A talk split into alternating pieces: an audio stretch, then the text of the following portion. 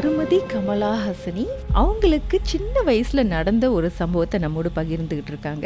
அவங்க வந்து வீடு மாதிரி புது வீடு போயிருந்தப்போ பார்த்தா அந்த வீடு வந்து சுடுகாடு கிட்ட. ஆரம்பத்தில் அம்மாவுக்கு பிடிக்கல, பட் வேற வழி இல்லாமல் அங்கே தங்கிட்டாங்க.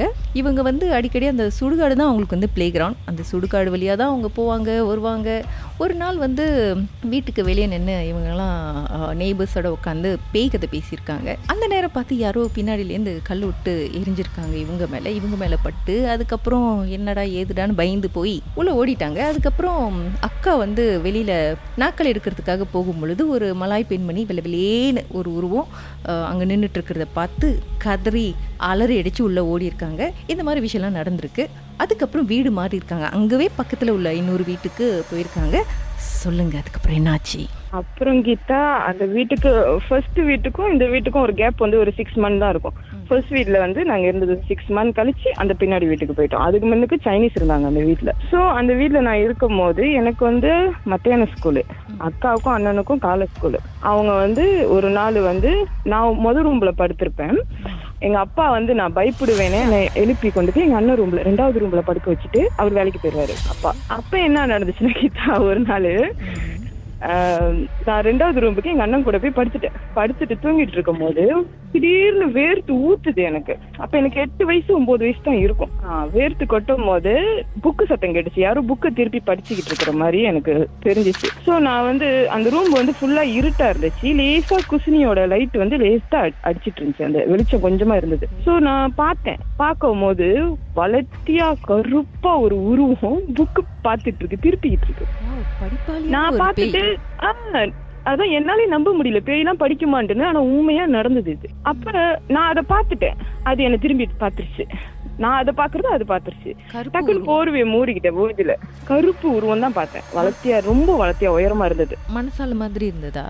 உருவம்லாம் நான் சரியா பார்க்கலாம். ஆனா ஒரு உருவம் கருப்பு, இந்த இருட்டுக்குள்ளேயே அது இருட்டா இருந்துச்சுன்னா பாத்துக்கோங்க, அவ்வளவு டாக்கா இருந்தது அது. ஓகே, அது பார்த்துட்டே இருந்துச்சு. புக்கை பார்த்துட்டு இருக்கும்போது டக்குன்னு என்ன பார்த்துருச்சு, நான் அதை பாக்குறது. அப்ப பார்த்தோன்னே நான் டக்குன்னு போர்வையை மூடிட்டு சரி என்னவா இருக்கும் அப்படி சொல்லிட்டு போர்வையை விலக்கி பார்த்தேன். என் கிட்ட ஃபேஸ் டு ஃபேஸ் என்ன பார்த்துட்டு இருக்கு, குமிஞ்சி. நான் கீழே படுத்திருக்க கோழி கண்ணு மாதிரி அதோட கண்ணு. நானும் பாக்குறேன், அது என்ன நேருக்கு நேர் பார்க்குது. ஆனா எனக்கு தெரியாது அது பேயின்னு, எனக்கு தெரியாது. அதான் டக்குன்னு நான் கத்திட்டேன் அப்பா அப்படின்னு. கத்தினோடனே எங்க அப்பா ஒன்னும் வேலைக்கு போல வந்தாரு, வந்து என்னம்மான்னு கேட்டாரு. நான் சொன்னேன் அக்கா ஸ்கூலுக்கு போகாம இங்க ரூம்ல ஒளிஞ்சிருக்கு அப்படின்னா. அப்பா வந்து லைட்டு தட்டி பார்த்துட்டு அக்கா முதலையும் ஸ்கூலுக்கு போயிடுச்சுமா. அப்ப நான் பார்த்து அக்கா ஸ்கூலுக்கு போகாம இங்க இருக்குப்பா அப்படின்னா. இல்லம்மா அது ஸ்கூலுக்கு போயிருச்சு அப்படின்னாரு. அப்ப நான் பார்த்தது என்ன கீதா, ஃபேஸ் டு ஃபேஸ், நேருக்கு நேர் பார்த்தேன் அதை. நான் ஒண்ணுமே மறக்கவே மாட்டேன் என் வாழ்க்கையில. ஆனா இப்ப வந்துச்சுன்னா நான் ஓடிடுவேன். அப்ப எனக்கு தெரியல அது அக்கா மாதிரி அவ்வளவு த்ரோ, ஐ மீன் உங்க அக்கா மூஞ்சி அப்படியே இருந்துச்சு. அந்த வயசுல 8 வயசுல வந்து நம்மளுக்கு என்ன தெரியல, அது என்ன பேயின்னு தெரியல. நான் வந்து அக்காவா இருக்குமோ அப்படின்னு அப்படிதான் நான் நினைச்சுக்கிட்டேன். ஆனா அது கண்ணு சொல்லவே முடியாது, அப்படியே கூலி கண்ணு மாதிரி இருந்துச்சு. அது ஃபேஸ் டு ஃபேஸ் பார்த்துட்டேன். அப்புறம் பார்த்தோன்னா அந்த விஷயத்த வந்து நான் யார்ட்டையும் சொல்லல, ஏன்னா எனக்கு தெரியாது அது பேயின்னு. எங்க அம்மா கிட்டேயும் நான் சொல்லல, யார்கிட்டயும் நான் சொல்லல, எனக்கு தெரியல அது பேயின்னு. அப்புறம் ஒரு வாட்டி நானும் அம்மாவும் தனியா இருக்கும் போது நான் விளாண்டுகிட்டு இருந்திருக்கேன், அதாவது சாப்பிட்டுட்டு விளாண்டுட்டு இருந்திருக்கேன். அம்மா சொல்றாங்க நான் சாப்பிட்டுட்டு விளாண்டுட்டு இருக்கும்போது மயக்கம் போட்டு விழுந்துட்டேன் அப்படின்ட்டு. அந்த ரூம்ல கரெக்டா அந்த ரூம் என்ட்ரன்ஸ் கிட்ட போகும்போது விழுந்துட்டேன். கீழே விழுந்தோடனே எனக்கு நினைவு ஒண்ணுமே இல்லாம போயிடுச்சு. நினைவு இல்லாம போனோடனே எங்க அம்மா பயந்து அங்க பக்கத்துல உள்ள நாயக்காரரை கூப்பிட்டு அவரு வந்து உடம்பெல்லாம் பூண்டுலாம் தேய்ச்சி அவரு சொன்னாரு, இந்த பிள்ளை வந்து அதை இடிச்சிருச்சு, அதை லங்கா பண்ணிருச்சு. அவரு வந்து ரூமுக்கு போயிருக்காரு அவரோட இடத்துக்கு, நான் வந்து அவரு போய் இடிச்சுட்டேனா. அதுக்கு கோவப்பட்டு முதுகுல ஒரே அடி, சுயநலவு இல்லாம போயிட்டேனா அம்மா சொன்னாங்க. அப்புறம் மஸ்ஜிதுக்கு கொண்டு போய் என்னை மந்திரிச்சு அப்புறம் எனக்கு ஓகேவாயிருச்சு. அம்மா சொன்னாங்க நான் 2 நாள் வந்து நான் ஸ்கூலுக்கு போயிட்டு வந்தேன் அப்படின்னு எங்க அம்மா சொன்னாங்க. ஆனா எனக்கு வந்து 2 நாள் ஸ்கூலுக்கு போன நினைவு எதுவுமே இல்லை. முழிச்சு பார்க்கும் போது நான் ரூம்ல படுத்திருக்கேன். ஆனா அம்மா சொல்றாங்க 2 நாள் நான் ஸ்கூலுக்கு எல்லாம் போயிட்டு வந்தேன். இப்ப திடீர்னு உங்களை சாப்பிட்டுட்டு இருக்கீங்க, உங்க நினைவு காணா போயிருச்சு, அப்புறம் 2 நாள் கழிச்சு வந்தா நம்மளுக்கு எப்படி இருக்கும்? அப்ப கூட நான் அப்படி இருந்துச்சு.